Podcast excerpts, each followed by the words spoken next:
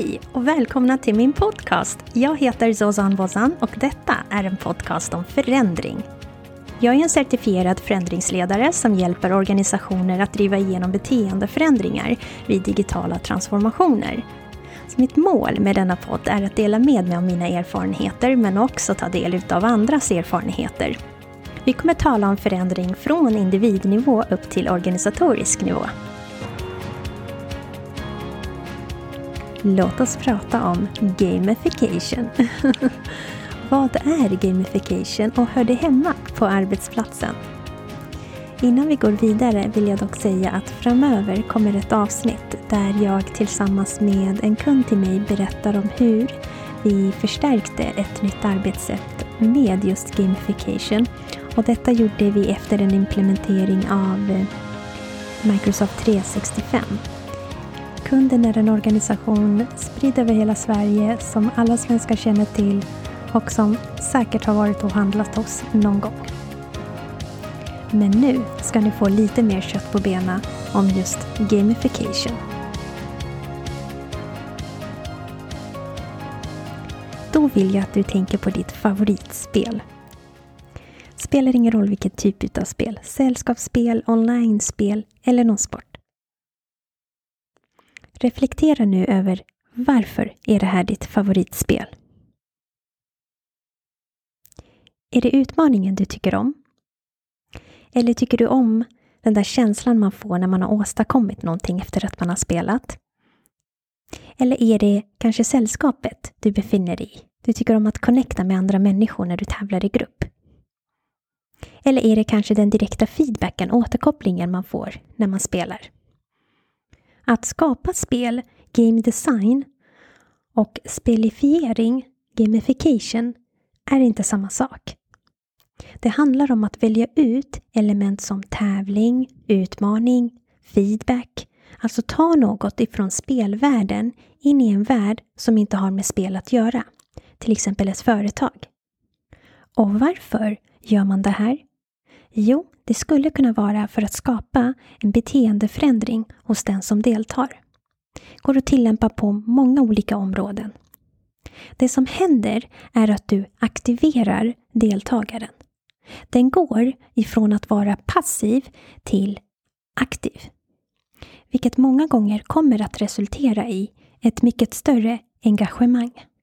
Spelmekanismer har vi överallt runt omkring oss. Till exempel när vi går och köper kaffe från en specifik kedja har man kanske laddat ner en app som gör att man får tionde koppen gratis. Eller eh, när vi flyger så får vi bonuspoäng. Även när du till exempel talar om för ditt barn om du äter upp grönsakerna så blir det glass till efterrätt. I alla de här situationerna använder du en spelmekanism. Gamification handlar alltså inte om att skapa spel, utan det är en teknik som används för att motivera, engagera, förstärka eller ändra ett beteende med hjälp av positiv förstärkning. Vi vet till exempel att motion är bra för oss. Men att veta något och att göra något är två helt olika saker. En Apple Watch låter oss veta hur det går för en, man kan koppla ihop sig med sina vänner och heja på varandra, som med andra ord används positiv förstärkning. Satsappen efter att du har tränat på en tisdag peppar dig genom att tala om Bra jobbat, du har redan tränat en gång den här veckan. Och efter den senaste uppdateringen av Microsoft Teams, när du visar din PowerPoint-presentation kan mötesdeltagarna ge dig tummen upp. Med andra ord direkt feedback. Ett annat välkänt exempel är då man målade pianoackord på en trappa bredvid rulltrappan. Bara för att få folk att använda trapporna mer. Så när man gick upp för trapporna så spelades piano. Resultatet blev att 66 procent använde trapporna mer. Och om man tittar på hemmafronten så finns det ett spel som heter Chore Wars. Den transformerar helt enkelt hushållssysslorna till ett spel. Alla familjemedlemmar väljer en karaktär att vara. Man kan vara en trollkarl, elva eller en ork och sedan så tävlar man mot varandra eh, genom att göra hushållsarbete. Så man får 10 poäng för bädda, 20 poäng för diska och så vidare och så vidare. Så många kanske tänker att gamification måste man förlita sig på en tävling där man får poäng och det finns en leaderboard. Men nej, gamification handlar om mycket mer än så. Låt mig ge er ett exempel. På ett amerikanskt sjukhus där man behandlar barn med leukemi behövde man för att kunna ge barnen bästa möjliga vård veta hur barnet eh, upplevde sin smärta varje dag. Man skapade en app så att barnet enkelt kan gå in och dra i ett reglage på en skala för att visa hur ont barnet hade. Men det här tyckte barnen inte var så kul och då och då så glömde de bort att registrera. Så det man gjorde var att man gjorde det här mycket roligare genom att då filmade man poliser. Poliser i sin uniform ehm, som tillsammans med barnet skapade en grupp på fyra, The Squad, som skulle bekämpa smärta, alltså fight pain. Så poliserna i appen peppade och frågade barnen om de kunde hjälpa till och ge dem ammunition så att de kunde bekämpa smärtan genom att registrera då. Och det här fungerade självklart otroligt bra. Mm, men ska man verkligen spela på arbetet? Ja, om man ställer den frågan, då har man nog missförstått vad gamification är.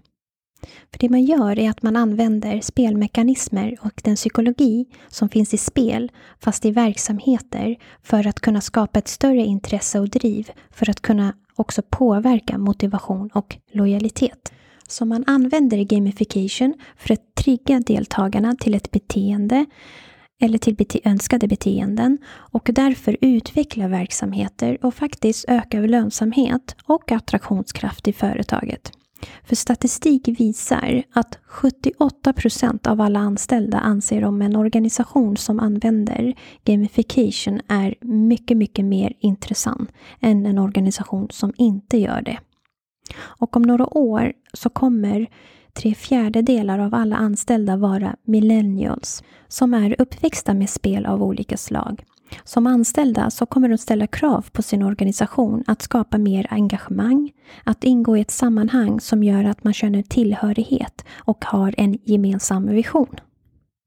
Och om vi vänder på myntet så är det nämligen så att förr så stämplade man in på sitt jobb, gjorde det man blev tillsagd och sedan så stämplade man ut. Men så ser det inte ut längre på arbetsplatser. Organisationen har andra förväntningar på sina anställda. Man ska till exempel ta med en viss kreativitet och entreprenörstänk till arbetet för att kunna skapa innovation. För det är innovation som är framgång idag. Så vad är en bra anställd? Jo, det är en anställd som är engagerad i organisationens vision, som också i sina dagliga beslut tar ett steg närmare just den visionen. Vad visar statistiken då om anställdas motivation och engagemang? En Gallupundersökning worldwide visade att endast 15 procent var engagerade i arbetet. Man kanske motargumenterar och säger men alla gillar väl inte spel? Jo, det stämmer nog. Alla gillar inte spel.